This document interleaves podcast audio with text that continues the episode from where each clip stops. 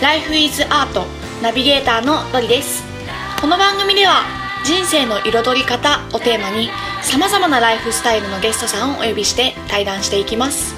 そして毎週4回目の配信ではゲストの方の思いを私が歌にします。皆さん最後の回までお楽しみに。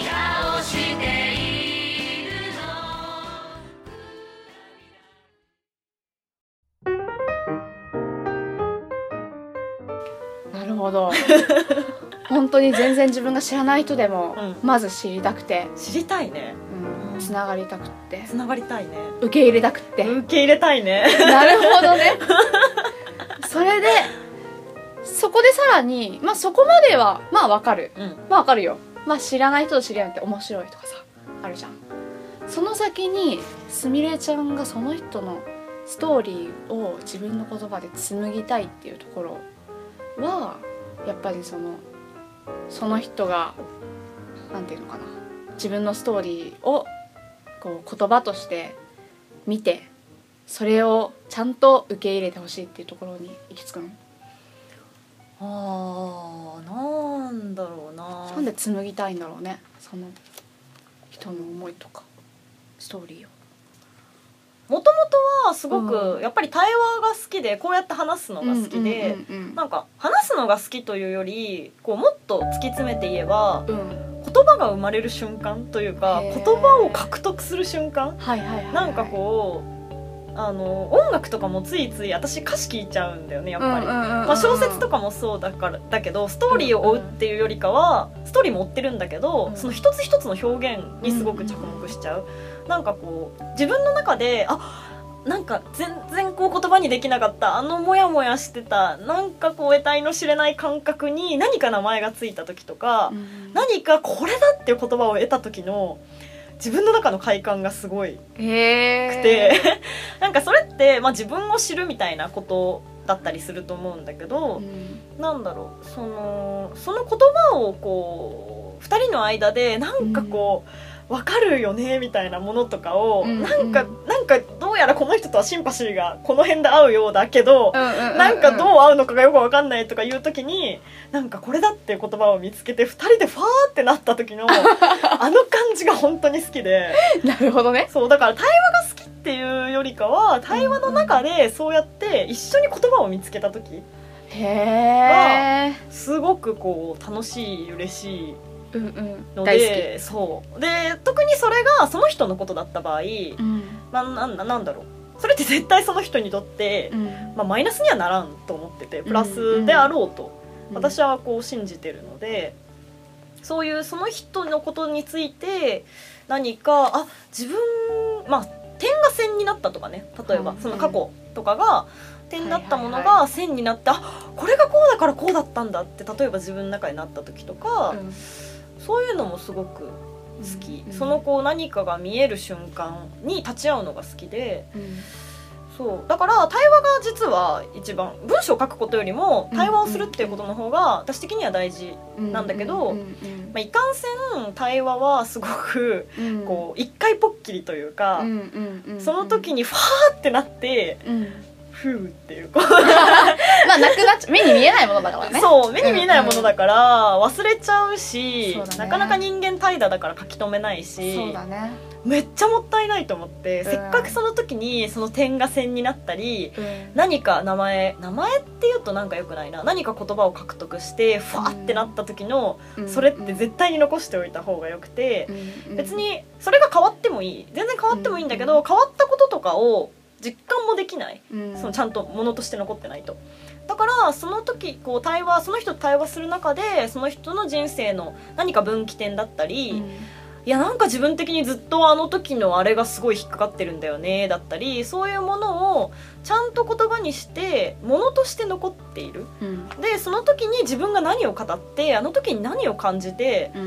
まあ、この先どうしようと思ったかもっと言えば、うん。そういうのがものとして残ってたらその私ともうまあねゆくゆくも会いたいけど私もね、あの体が無限じゃないから、ね。ね。私とまた話したいとかあの時の感覚が思い出せなくてってなった時もその文章を読んだら、うん。あ自分は確かにこうだったなというか、うん。自分はこうやって人生歩んできたなだったり、うん。この時の自分は確かにいたなというか、うん。でなんだろう。その時の自分も確かに肯定しているなんかよくわかんない、なんか人間の存在。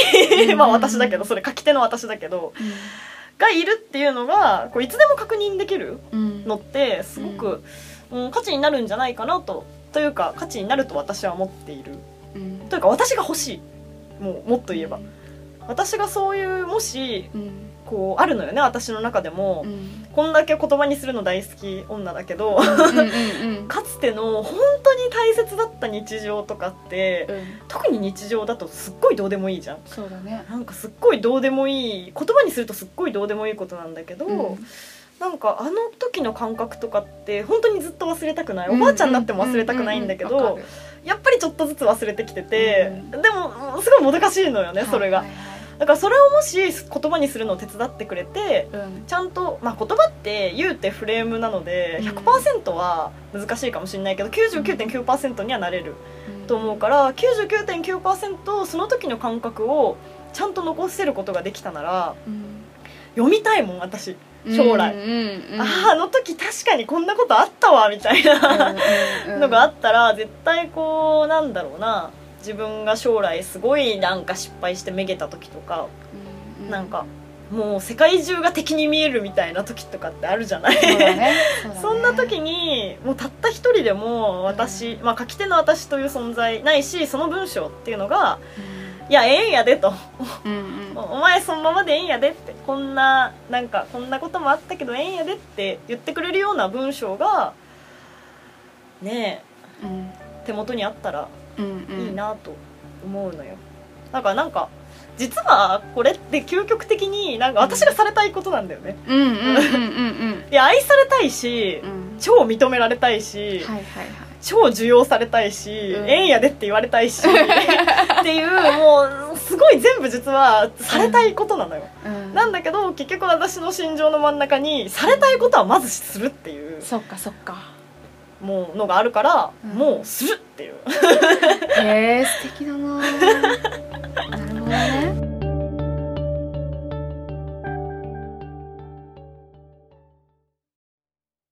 そのなんかあと気になったのが最初にまあ手紙でありとかいろいろあったけど、まあ、遺書って言ったじゃん。うん。それなんどういう意味で遺書っていう言葉なんだなんかこう、ね22歳の身でなんか何言ってんだって感じかもしれないけど、死ぬなっていう意識がすごく強くて私いや死ぬぞみたいな、なんか別になんだろう。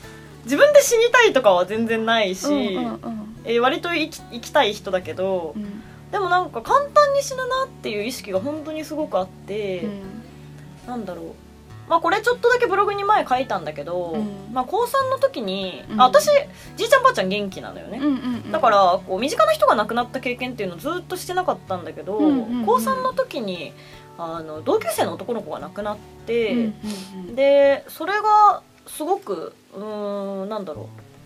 私的にびっくりしたのが何がびっくりしたって、うん。こう日常が回り続けることにびっくりした、うんうんなんか死っていうことそのものよりも、人が死んでも別に世界はうん。回り続ける。なんとなく私の中でこう人が死ぬってすごいでかいことで、もう身近な人が死んだら世界はモノクロになってこうすごいゆっくりな動きになるみたいなそれぐらいに思ってたから、でも超普通。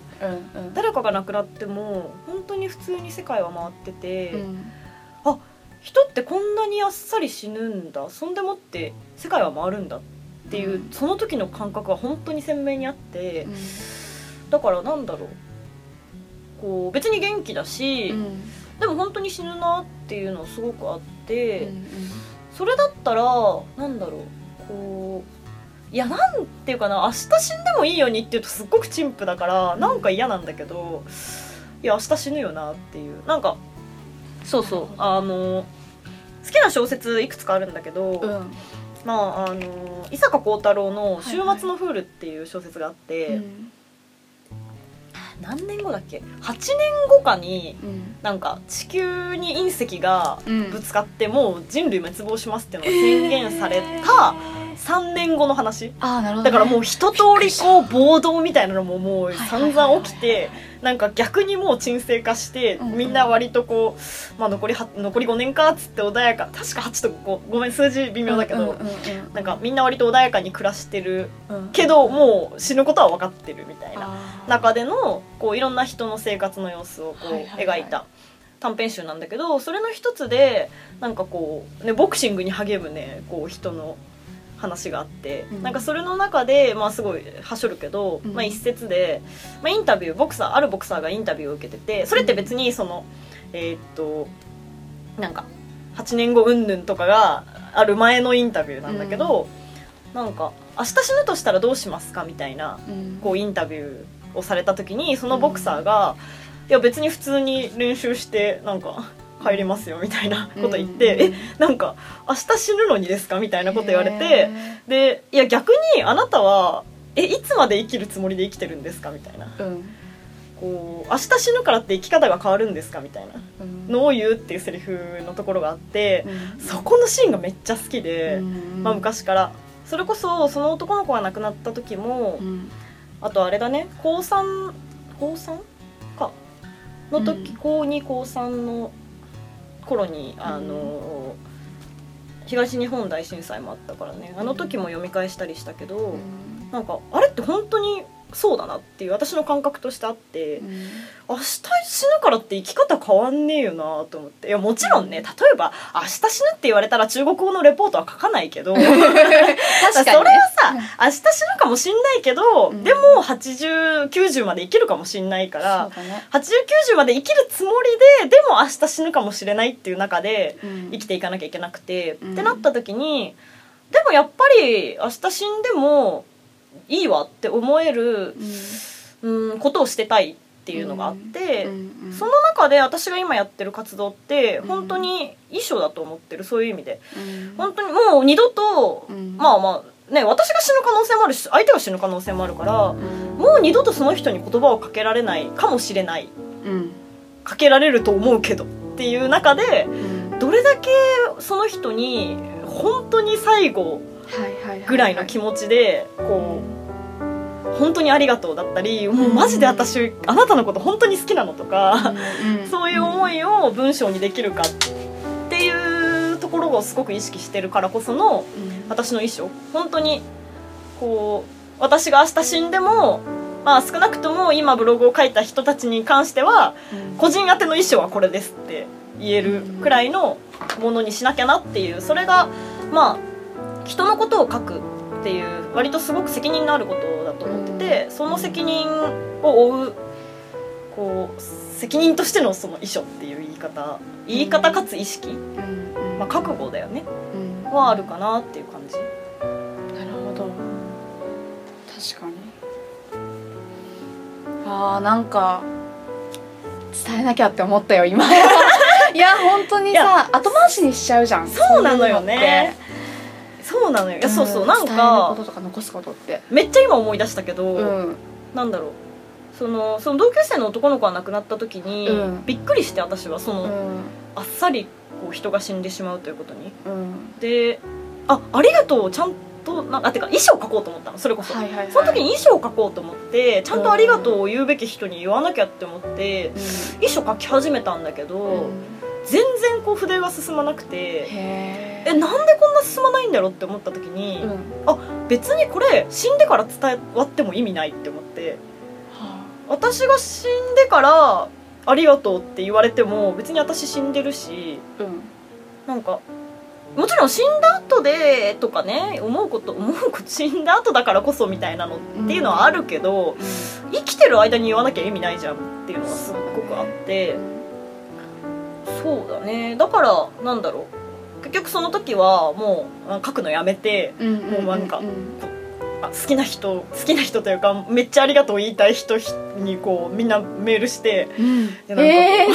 そうそうそうそう今思い出した。そうなんかかいやマジであの時ありがとうねみたいな言って急にお前どうしたの？みたいな。確かにな。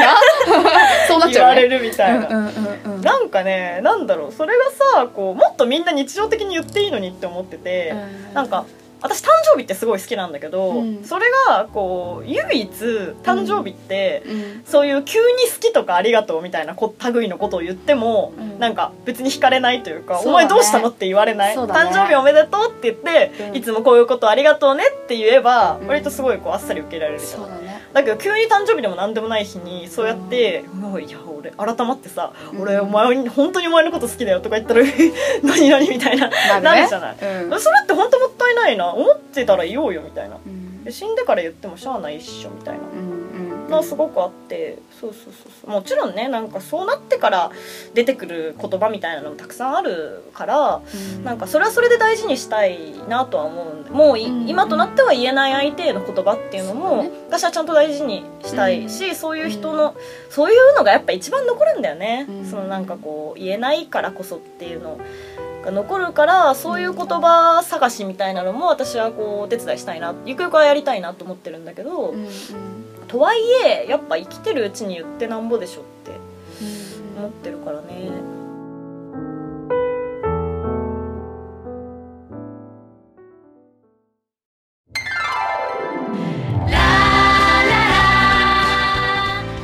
最後までお聞きくださりありがとうございました。Life is Art の配信は毎週金曜日に行っています。それではまた来週お楽しみに